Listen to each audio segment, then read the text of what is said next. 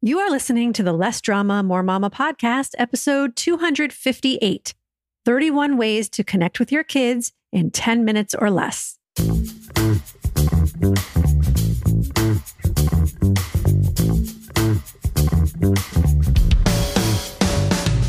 This is Less Drama, More Mama, the podcast for moms who want to feel calm, in control, and confident about how to handle anything life throws their way. If you're ready to go from feeling frazzled and disrespected to feeling calm and connected, this is the podcast for you. I'm your host, Pam Howard. Hi, Mama. Welcome to the podcast. There is a thunderstorm happening outside my house right now, so you may hear some thunder.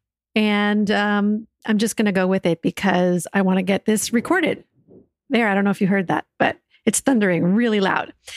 So it's the middle of July, and my Damn Good Mama members and I are currently doing a 30 day digital detox based on the challenge in the book, How to Break Up with Your Phone by Catherine Price.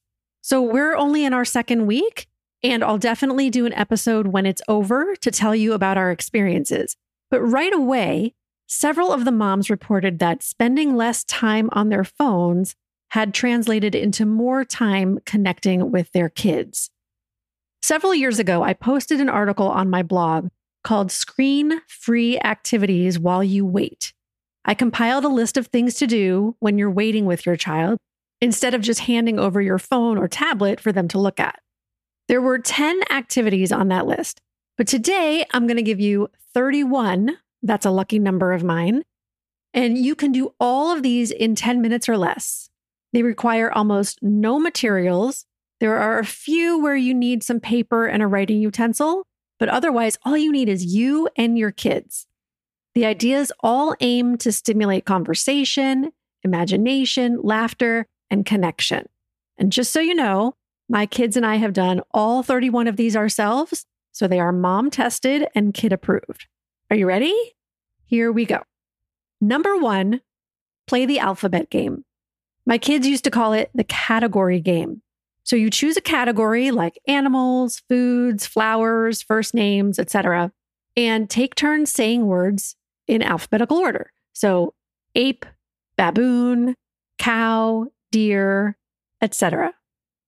Number 2 is to play last letter first. This is similar to the alphabet game, but instead of going in alphabetical order, you use the last letter of the previous word as the first letter of the next word.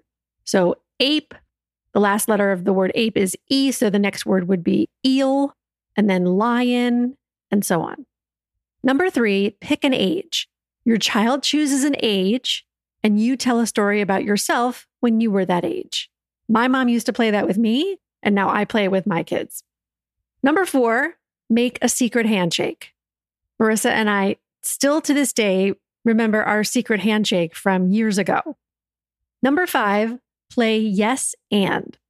One person begins a story, and after a few sentences, another person says yes and, and then continues the story however they choose. The key is that no matter how weird or silly or far off from where you thought the story would go or should go, you roll with it instead of negating or arguing with it and just keep the story moving forward. Number six, Hum a few notes or bars of a song and see if they can name that tune. Number seven, play charades where you act out a book, movie, or song title. Number eight, alternate telling about a time you felt a particular emotion scared, surprised, shy, angry, embarrassed, or laughed so hard your sides hurt. Number nine, invent an imaginary machine. Get creative and take turns describing a machine you'd like to invent. What would it look and sound like? What would it do and why? Number 10, pretend you're reporters and interview each other for a special news story. You can really ham up the role of reporter and get silly. Number 11, go on a nature walk and find interesting or pretty trees, leaves, rocks, or flowers. Number 12, play I Spy. My kids and I used to play that in doctors' waiting rooms all the time, and they never got tired of it. Number 13, share funny jokes or riddles. Here's one I heard not too long ago. What do you call a camel with no humps? Humphrey. Number 14. Take turns telling each other what you love about the other person. Number 15. This one's really fun. Each person takes a piece of paper and folds it in thirds. On the top third, each person draws the head of a character and then folds it over so only the second third is showing and passes it to the next person who draws the middle part of the body. They fold it again, so only the third third is showing, and pass it again so the next person draws the legs and feet. Then unfold the entire picture and see what you created. Number 16, play tic tac toe or hangman. Number 17, take turns drawing something and see how long it takes for the other person to guess what it is. Number 18, play would you rather. Some examples of questions might be Would you rather be the best player on a team or the worst player on a team and why? Would you rather be able to swim with the fish or fly with the birds?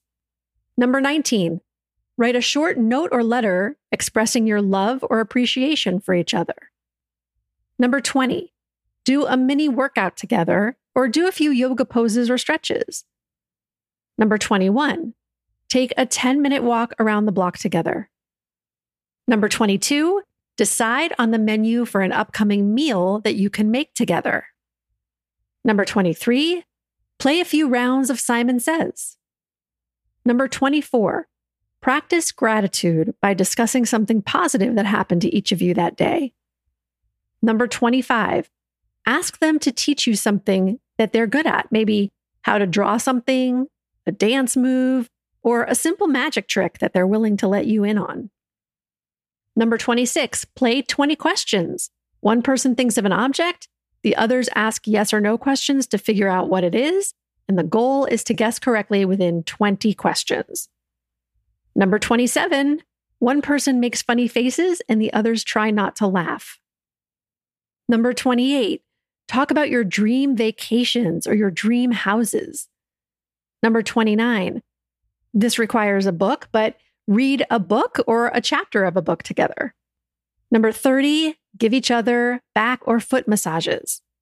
And number 31, my all time favorite, snuggle. Remember, the most important thing is to be fully present and engaged during these moments of connection with your kid. Enjoy these special moments together.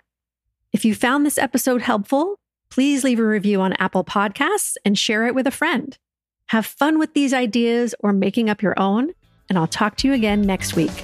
Bye bye.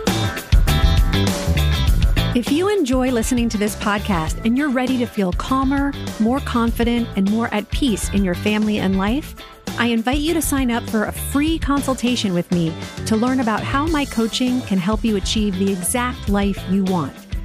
You'll take the concepts and tools I share in the podcast and apply them to your own life and as your coach, I'll be there to support you every step of the way. Go to lessdramamoremama.com forward slash mini and sign up now.